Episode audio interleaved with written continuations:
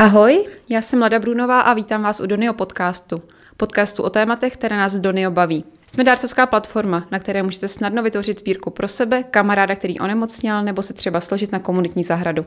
Rádi říkáme, že jsme pro každou dobrost. A jsou pro ní i lidé, které si do studia zveme. Vítám u nás Lucii Hiblerovou, která stojí za platformou Breakfast Story. Když přijdete na web www.breakfaststory.cz, vyskočí na vás slogan Co jsou to, to jiný příběh. Lucie, mohla bys nám na úplný úvod říct, co Breakfast Story je a co vlastně děláte? Ahoj Lado, dobrý den všem.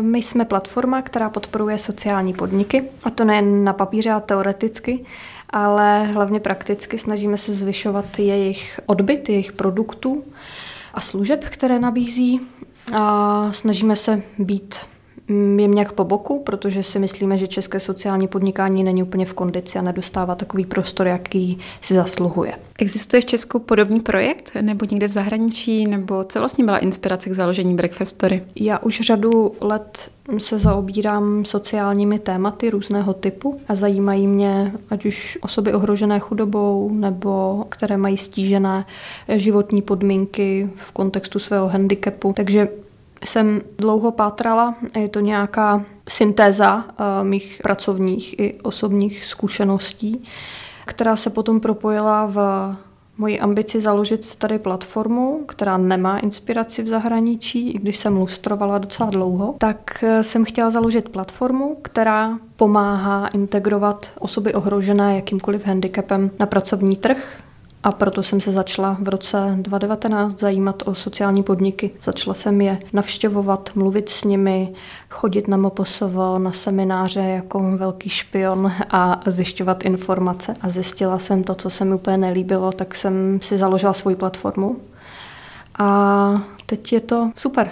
Můžu říct, že jsem ráda, že jsem se k tomu odhodlala, i když to stálo hodně úsilí a stojí to úsilí i nadále a ještě to bude stát hodně sil. Teď jsme v roce 2020 a dovedu si představit, že s konceptem zamával koronavirus. Museli jste něco změnit, eh, přizpůsobit, jak vás to vlastně ovlivnilo? Eh, my jsme původně eh, měli plán. Plán A byl rozvážet snídaně ze sociálních podniků do firm a institucí. To jsme začali realizovat s rozjezdem platformy 15 15. února 2020 a pak přišla korona, takže jsme rozvezli pár snídaní a museli jsme velmi rychle zareagovat na současný stav a bylo to, eh, v našem případě to znamenalo trošku něco jiného než eh, pro jiné, že třeba museli pracovat na home officech a podmínky ve firmách zkrátka byly eh, jiné, všichni jsme byli v šoku, ale pro naše zaměstnance těch zpřátelných podniků to znamenalo, že se třeba ocitli na ulici, že přišli o práci, nemohli utáhnout nájem v sociálních bytech, na ubytovnách a dostali se tam, odkud se třeba hrabali rok, ročním úsilím. Takže nebylo úplně moc čas na hrdinství a během 48 hodin, a to doslova jsem obvolala eh, neziskové organizace, obvolala jsem spoustu firem, eh, jestli by byly ochotny pomoci nám udržet sociální podniky v chodu. A to takovým způsobem, že jsem nějak už ani Uh, moc nevím tu anabázi, volala mi Veronika z jídelny kuchařek bezdomová, říká, naše holky jsou na ulici, Lucie, dělej něco, tak Lucie radary. A snídaně jsem přetransformovala přetransformovala do obědů. Řekla jsem si, že by bylo fajn, kdybychom ty obědy rozváželi potřebným. Veškeré zisky šly stranou a jdou stranou doteď, protože um, vznikla vlastně kampaň Potěž obědem, která funguje doteď, do těchto dnů. A vozíme snídaně, nevozíme snídaně, ale vozíme teď obědy ze sociálních podniků, kterým dáváme práci, protože vozíme stovky obědů denně. A to je jedna ta linka té naší aktivity koronavirové a postkoronavirové. A pak ty obědy vozíme zadarmo seniorům a rodičům samoživitelům. Takže je to taková naše pomoc na druhou pomáháme sociálním podnikům a těm ohroženým skupinám. Mohla bys nás provést trošku svým dnem? Zmínila jste i spoustu aktivit a dovedu si představit, že to je časově eh, náročné a jak vlastně vypadá den Lucie Hiblerové? Tak uh, Lucie ráno vstane, protože má uh, malého syna, taky ten syn vzbudí uh, kolem 6 hodiny raní a uh, nejdřív obstarám syna, pak obstarám sebe a pak začnu od nějakých 6.27 zhruba pracovat a pracuji až do večera a přitom střídavě s mým partnerem ladíme péči o syna a když není zbytí, tak se mnou absolvuje mm, schůzky nebo různé focení a je to taková trošku divočenka ale tím, že vidím, jaký ty naše aktivity mají dopad, tak mi to vůbec nevadí. Takže jsem každý den vypadá jinak. Je to jako taková metafora duhy. No. Každý den potřebuju buď to jdu se sociálními pracovníky na schůzku, jdu se podívat, jak se daří seniorům, rozvážím obědy, píšu příspěvky na sítě, co jsme ten daný den dělali. Snažím se vymýšlet pořád neustále nové nějaké komunikační kanály, oslovovat sponzory, což je strašně důležitá nejvíc otravná věc vysvětlovat, proč je důležité, aby firmy byly společensky zodpovědné a pomohly nám s touhletou aktivitou. Takže den divoký, dlouhý, ale nestěžuju si. Jsi zakladatelkou platformy. Je to one man show? Nebo máš kolem sebe tým a jak je vlastně velký a jsou to případně dobrovolníci? Třeba tyhle, konkrétně tyhle ty obědy děláme bez nároku na honorář a na, na začátku jsme byli dva. Jeden člověk, který se mnou eh, spolupracoval, tak eh, jak se v Čechách říká, byl odejít. A já jsem se vrhla do takové jámy lvové, že jsem chvilku byla v tomhletom humbuku sama, což nikomu nepřeju. A ten člověk, který byl třeba v něčem, v nějaké těžké životní situaci sám, tak si to asi umí dobře představit, jak eh, to bylo náročné. A pak se vyrojili uh, dobří andělé. Vyrojili se moji nynější kolegové, kteří, ať už jsou to studenti z FAMu, nebo jsou to lidé z jiných oborů, jako třeba z grafiky, tak uh, utvořili naprosto jako symbiotický tým, který je asi jedno z těch jako nejlepších věcí, kterou jsem v pracovním životě viděla. A kdybych toho nebyla součástí, tak bych tomu ani nevěřila, že, taková, že takový jako altruismus, ochota pracovat eh, v noci přes čas zadarmo, že vůbec jako existuje. A jsou to lidi, co nejdou vidět, ani nechtějí být vidět a nemusí to jako prezentovat na Instači a dělat nějaké jako honimírské statusy o tom. Jsou prostě skvělí a díky nim je to skvělé to, co děláme. Takže teď nevím, jestli jsem úplně odpověděla na všechno, ale teď jsem se dojala nad uh, skvělýma lidma. I nás dohromady je nás teďka momentálně 8, 9, 9, 9 lidí. Zmínila si práci zadarmo. V Česku není úplně hodně populární mluvit o penězích. Mohla bys přiblížit, jak fungujete finančně? Mm-hmm. Jestli si na sebe vyděláte sami a jestli lidi musí pracovat zadarmo, a aby mohli dělat něco smysluplného? Konkrétně u těch obědů, eh, my to máme tak, že když nás chce podpořit někdo z veřejnosti, tak je to úplně jednoduché, protože si na našem webu koupí obědy jeden oběd domů, pokud je teda z Prahy, protože fungujeme bohužel jenom v Praze, protože na ostatní města nemáme lidskou kapacitu a já už bych byla eh, stonožka, už by to prostě nešlo, takže jenom Praha. A mm, kdokoliv si v Praze může objednat od nás oběd za 160 korun, my mu to jídlo zadarmo přivezeme a druhou porci právě ten dotyčný předplatí tomu potřebnému. Tak tohle je jeden zdroj, odkud financujeme ty obědy potřebným. Ale tento zdroj je naprosto nedostatečný vůči počtu těch těch potřebných lidí. Takže my neustále scháníme finance, dostali jsme nějaké firemní dary. Náklad na jeden oběd u nás je tedy 80 korun, takže nechceme moc.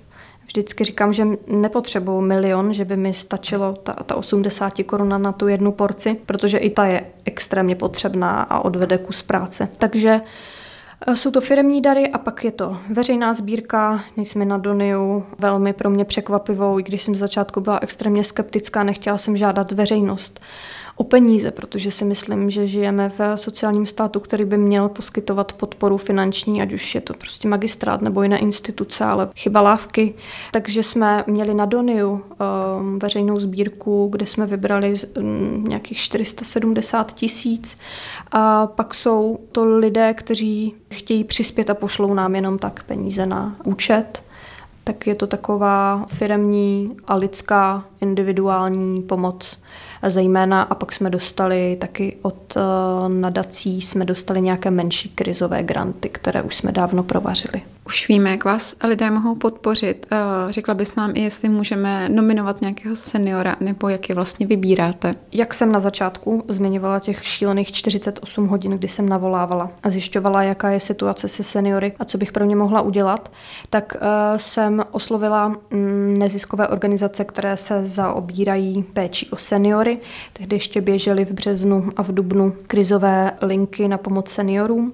Takže jsem vytvořila takovou síť neziskových organizací a institucí. Skrze ně my se dostáváme na ty nejohroženější, takže ať už je to Armáda Spásy, nebo Člověk v tísně, nebo Proxima Sociále, nebo nadace Tatiany Kuchařové, tak skrze tyto eh, subjekty se dostáváme k těm potřebným a tak to vlastně funguje, když je nějaký nový eh, klient, který eh, není schopný si sám uvařit, že sám je na tom zdravotně velmi špatně, tak se nám ozvou sociální pracovníci nebo pracovníci těch neziskovek a tak my se k tomu člověku dostaneme. Teď už jsme takový chapadlovitý velký organismus, protože těch neziskovek je stále víc a víc, oslovují nás i další nebo ústavy sociální péče, a s nimi taky spolupracujeme, ale už nám dochází tady kapacita, ale co můžeme, tak velmi rádi odvaříme a zavezeme. V rámci závozu se eh, potkáváš se spoustou seniorů, ty jsi ale původně vyrostla profesně v marketingově mediálním prostředí. A má tvoje současná práce úplně jinou dynamiku, nebo jsou tam nějaké eh, průniky, kde si vlastně říká, že to není až takový rozdíl? v prostředí, ve kterém se pohybuješ? Mm-hmm. Já bych řekla, že míra stresu je dost obdobná, jako v korporátním prostředí. Akorát co se odlišuje hodně a co mi došlo až v době, kdy jsem opustila po nějakých pěti letech tohle firemní prostředí, tak jsem teď zpětně vnímám, že v, v korporátu jsem si myslela, že jsem vyčerpaná, když jsem pracovala třeba 14 hodin denně a brala jsem tu práci nesmírně vážně, jako všechno, co dělám. Ale teď, když dělám to, co dělám, a prošla jsem několika neziskovými organizacemi a vídám se s těmi klienty, protože to je pro mě stěžejní vědět, pro koho to děláme a jak to zasáhne do jejich životů, tak zjišťuju, že ten korporát byl vlastně jako docela legranda, protože jsem neviděla tolik lidí v nouzi, tolik moc lidí potřebných a myslím si, že by právě proto neměly být dobrovolnické dny ve firmách jenom v řádech několika hodin ročně, ale já bych všechny lidi hnala eh, do přímé práce s těmi klienty, protože si myslím, že to leckomu může třeba otevřít oči nebo ho to třeba trošku nasměrovat, anebo ho to dovede někam, kam třeba ani by netušil, že by vůbec ty dveře sám od sebe otevřel. Takže zlatá práce v korporátu. Máš vůbec nějaký tip, jak si ty příběhy nebrat tolik osobně, nějakou psychohygienu a jak se z toho nezbláznit? Já jsem hodně strukturovaný člověk, takže mám i v diáři okénko na odplevelování záhonku.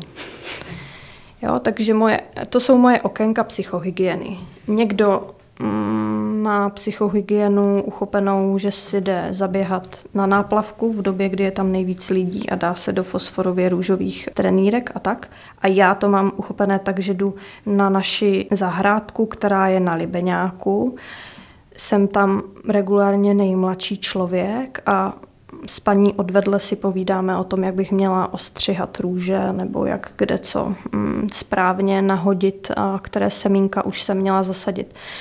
A co jsem všechno prošvihla, tak to je moje velký, velký díl psychohygieny. Pak mi taky pomáhají dost uh, supervizní setkání, které absolvuji a myslím si, že jsou strašně důležité v uh, práci s lidmi v jakémkoliv oboru. Pokud pracujete, tak to se mi taky velmi osvědčilo. A potom mám skvělou mm, moji takovou rádkyni, která je psychoterapeutka a máme takový e, velmi pragmatický a efektivní vztah, který nám nevymyslí, ale mě určitě pomáhá. Takže a taky stavění lega se synem nebo další věci, které můj syn vymyslí, tak působí taky strašně jako taková, takový revitalizátor mysli. Tak to taky doporučuji mít děti a nebránit se tomu mít děti, nebo jsem možná mít bát, asi nevím. Při aktivitě plení záhonů si zmínila, že jsi tam nejmladší Eh, vede mě to k otázce, jestli si k tématu stáří a nějakou mm, spolupráci nebo pomoc seniorům vnímala, že to je tvoje téma. Já se jsem se se seniory setkala v průběhu velmi si myslím, že nejvíc pro mě byla zkušenost osmiměsíční, kdy jsem pracovala v rámci jednoho komunitního centra a tam jsem se dostala k seniorům opravdu nejenom tak, že jsem občas jim zašla něco nakoupit, ale taky jsem na ně měla čas, že jsem si opravdu vyslechla a zjistila jsem, že že ta samota může být tak eh, skličující, ale i pro mladého člověka, nejenom pro ty seniory, ale že v tom seniorském věku to dokáže toho člověka vlastně zabít. Takže jsem si řekla, že by to byla hrozná škoda těm seniorům nepomoct eh, nebo a to je právě to, že ta pomoc spočívá v tom, že si na toho člověka uděláte půl hodinu a dáte si s ním kafe. A v tom je to, to jako strašná síla a je to extrémně jednoduché. Jakože si místo půl hodiny na fejsáči nebo o dalších sítích, které jsou in a já je neznám, tak uh, tuhle tu půl hodinu, kdyby lidi věnovali někomu cizímu, tak je to moc fajn strávený čas, který vám může pomoct. A nejenom, že pomůžete tomu druhému. Teď jsem jako odběhla od tématu, protože pro mě jsou seniori, prostě já se vidím, jak bych zůstala někde eh, sama, kdyby mi zemřela moje rodina a že by se o mě vůbec jako ta společnost jako nezajímala, já bych byla někde sama v bytě na sídlišti Prosek, tak eh, by to byl strašně smutný konec. No. Tak eh, to bych úplně nikomu nepřála a nepřiju to. Ale pracuji s různými skupinami, jako s mentálně handicapovanými, s, se ženami, co jsou um, handicapované a mají děti, tak to je taky pro mě jako silná cílovka. No, takže nejenom seniori, já jsem toho okusila jako by hodně z těch um, specifických skupin. Moc se mi líbí, jak zmiňuješ, eh, že je to oboustranně proudící energie, že někomu pomáháš a zároveň eh, z toho povídání mám pocit, že to pomáhá tobě. To eh, rozhodně pomáhá. Ono se dá mluvit o takové, o takové reciprocitě, protože třeba v tom korporátu jsem neměla úplně pocit té reciprocity, kromě teda peněz, ale peníze, co na tom beru jako prostředek k uskutečňování těch věcí a, ale nejsem hromadič, ani nejsem člověk uh, drahých brandů a tak. Takže tam mi scházela ta reciprocita. U těchto těch aktivit se jako zase cítím, že to nějak všechno uh, teď jsem hrozně klišoidní, dává smysl a zapadá. Je to jako rebus, který jsem strašně dlouho luštila a najednou jsem ho vyluštila a říkám si, aha, to bylo takhle jednoduché. Takže je to jednoduché mít otevřené oči, dívat se kolem sebe a nebýt sobec. Využila bych ještě mm, tvoji zkušenosti z korporátu, který jste několikrát zmínila a to je, že jsme z komerčního prostředí zvyklí na konkurenci. Zajímalo by mě, jestli vlastně sleduješ eh, nebo jestli si ji všímáš i v neziskovém sektoru a v dobročinných aktivitách. Rozhodně. Eh, nemohla bych ani spočítat, kolikrát jsem se setkala s tím, že mi eh, zástupce, a ne úplně malé, ale i velké neziskovky, řekl, že my tohle ale děláme taky. Já říkám, je v pořádku. To je super, že nás to dělá víc. Tak když spojíme ty naše síly, a tak to bude jako větší. Můžeme tu pomoc natáhnout, jak eh, skákací gumu a bude to super pro všechny. Ale někdo nemá takový, já mám pocit, že to je nějaký syndrom který je prorostlý neziskovými organizacemi stejně jako firmním prostředím a teď možná se mnou nebudou lidé souhlasit. Ale taky si myslím, že to je přesně, kdo tam sedí a všechny tyhle ty věci, co asi všem přijdou logické. Ale nevidím vlastně vůbec rozdíl mezi korporátem a neziskem, co se týká míry nějaké závisti nebo o, konkurence. Setkala jsem se s tím a teď už mě to nepřekvapuje, teď už jsem na to zvykla, jako že to je kolorit, no spíš se nad tím pousmívám. Co vlastně firmní dárci? Máš uh, spíš dojem, že vás podporují z čistého altruismu a nebo je to v dnešním světě tak vlastně něco za něco? Některé firmy nás podporují opravdu, že chtějí a pozná se to tak, že po vás nic nechtějí což je super. Nechtějí žádné zmiňovačky na sítích, nechtějí mm, být nikde vidět, nechtějí předávat velký šek a třást si u toho rukou. A to si myslím, že a dokáží reagovat velmi flexibilně. Když jsme třeba potřebovali auto, tak nás jeden brand nám pomohl, takže okamžitě do pár hodin přistavil auto a to auto nám dal k užívání na dobu několika měsíců. A tímto bych chtěla pozdravit Jakuba Květoně, protože si myslím, že mm, byl dostatečně empatický i rychlý a dokázal vlastně, že to je nějaká míra jeho přesvědčení, to, že chce pomoct. A pak jsou firmy, které jsou úplně na opačném protipólu a ty já samozřejmě úplně nemám ráda.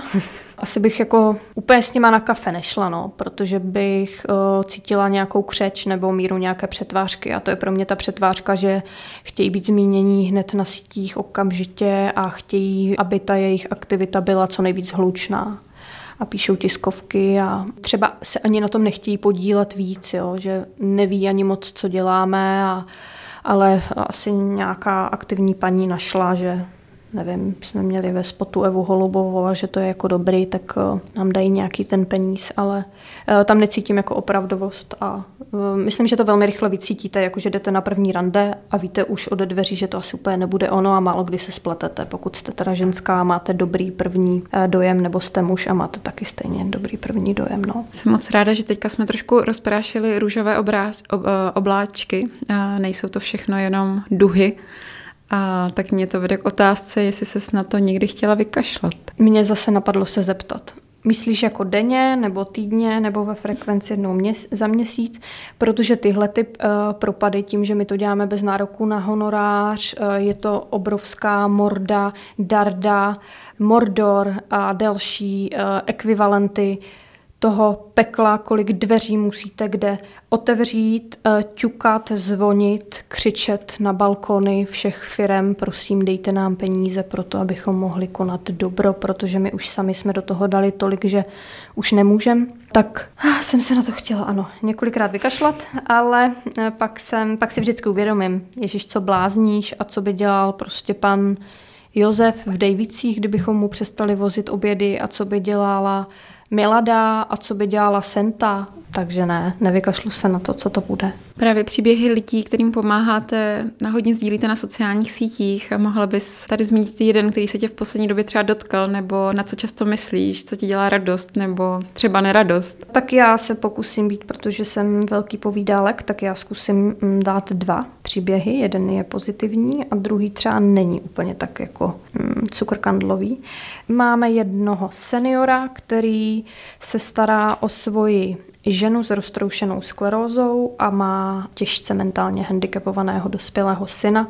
Žijí ve malém bytě a ta péče dlouhodobá, jde o tu dlouhodobost, což si těžko kdo dokáže představit eh, denně vstávat ke dvěma nejbližším lidem, ale takto zdravotně a mentálně mm, vlastně specifickým, tak eh, ten Honza, ten pan senior Honza se naprosto po několika týdnech, co jsme mu ty obědy začali vozit, a já to vím, protože jsem tam byla a viděla jsem ho a povídala jsem si s ním a volala jsem si s ním a volám si s ním, tak se mu úplně jako rozsvítil taková nějaká energie životní a říkal, že kvůli tomu, že má zase pocit, že to dobro nějak existuje, tak věnuje svůj večerní čas uh, dobrovolnictví, že začal zase znovu se k tomu vrátil, takže dělá přepisy pro slepce, pro slepce. A to mi přišlo hrozně inspirativní, motivující a že bychom si teda sakra z toho všichni měli vzít příklad, že i v takové životní situaci v pokročilém věku dokáže tu energii, které nemá na zbyt věnovat uh, jiným lidem. Takže teď jsem se zase dojala a tak to je Honza. Já mu pošlu i tenhle ten potom jako podcast, tak uh, jste se Honzo dostal takhle veřejně, ale vy mi to určitě odpustíte, protože jsem vás nejmenovala s příjmením. A pak mám druhý příběh, který se mě eh, extrémně dotknul v posledních třech týdnech.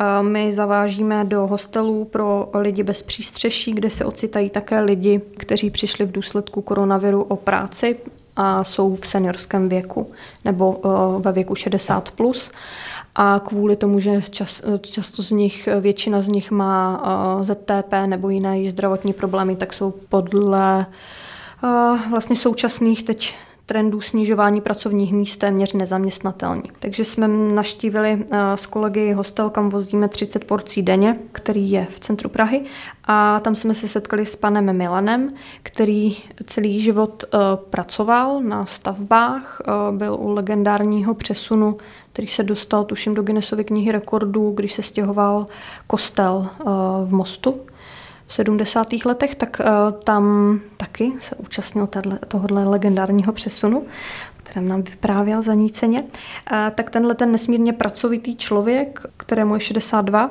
má neuropatii a částečně, částečnou invaliditu, tak kvůli tomu, že je Slovák a nemá zde trvalé ani přechodné bydliště, má trošku problém vlastně s doklady a ostatními věcmi, ale uh, teď se sjednává naprava, tak tenhle ten pán, vlastně, který chce extrémně pracovat, tak nemá uplatnění a cítila jsem z jeho hlasu takovou jako velkou míru stagnace a je to poprvé, kdy se dostal na ulici ve svých 62 letech. Což je samo o sobě to, že přijdete o střechu nad hlavou a celý život jste pracovali, ať už teda třeba jako peníze z ruku, neříkám, ne, nehodnotím míru etiky pracovního trhu našeho, ale to mi přijde docela vlastní příběh, který se mě dotknul. Už jsem se snažila mu najít jedno pracovní místo, teď jsem se dozvěděla bohužel, že to nevyšlo, takže uh, hledáme dál a snažíme se panu Milanovi pomoct, protože bych nechtěla, až projekt hostelů skončí, což bude v březnu příštího roku, ale ty lidi, je tam vysoká fluktuace těch lidí, takže je možné, že na něj pak už nebude místo tak by mi to asi urvalo kus srdce, kdyby se pan Milan dostal na ulici a zůstal tam. Takže určitě, kdybyste někdo věděli o nějakém eh, místu pro pana Milana, tak prosím uh, ozvěte se nám na náš e-mail. Velmi ráda zprostředkuju mm, kontakt. Ne každý má know-how, možnosti, schopnosti a čas založit takovou skvělou platformu jako ty. Přesto je něco, co může udělat úplně každý z nás, aby se někomu jinému otiskl do života? Já myslím, že to je strašně jednoduché. Že já jsem trošku naštvaná, zvlášť když se mě moje sociální bublina, která je jinak skvělá a samozřejmě ji bezmezně miluju, ale eh, když se mě moji skvělí, zdraví kamarádi, kteří mají zázemí a nemají vlastně nějaké extrémní problémy, eh, ani zdravotní, ani životní, tak když mi říkají, hele, já prostě mám takový problém, že já se k těm lidem jako potřebným nedostanu. A já myslím, že to je jako kec, jo? že to je alibismus a nesnáším to a vždycky se s nima budu konfrontovat. Oni mi to vždycky odpustí kvůli tomu, že každý z nás může udělat úplně obyčejnou věc, jako jít nakoupit sousedce, nebo jít do parku na půl hodiny s, se starším člověkem, který je sám, nebo můžete se ráno zeptat uh, ve výtahu člověka, který je třeba taky opuštěný, jak se má, nebo jestli nechce s něčím pomoct. A i taková jako prkotina může tomu člověku rozzářit den a může to v něm vyvolat to, jako stejně u našeho seniora Honzy, že to jako dobro, že tady furt je, to jsou ty malé věci. A pak bych apelovala teda na ty větší věci, věnujte těm lidem čas. Zavolejte do azyláků, zavolejte do dětského domova, zavolejte do nějakého ústavu sociální péče a ptejte se. Myslím si, že v dnešní době je naprosto jako totální hřích, že umíme tak rychle, skvěle a efektivně vyhledávat informace a pak nejsme schopni si vyhledat informace o tom, komu je potřeba pomoct. Stojí to třeba dvě minuty vašeho času, že si vemete z těch 1200 neziskovek nebo organizací jednu, zavoláte a řeknete, že byste chtěli pomoct a to úplně stačí a pak už se k těm lidem dostanete, tak nebuďte líní hlavně. Moc děkuji za pošťouchnutí a že jsi byl naším hostem. Děkuji moc. Já taky děkuji. Mějte se hezky.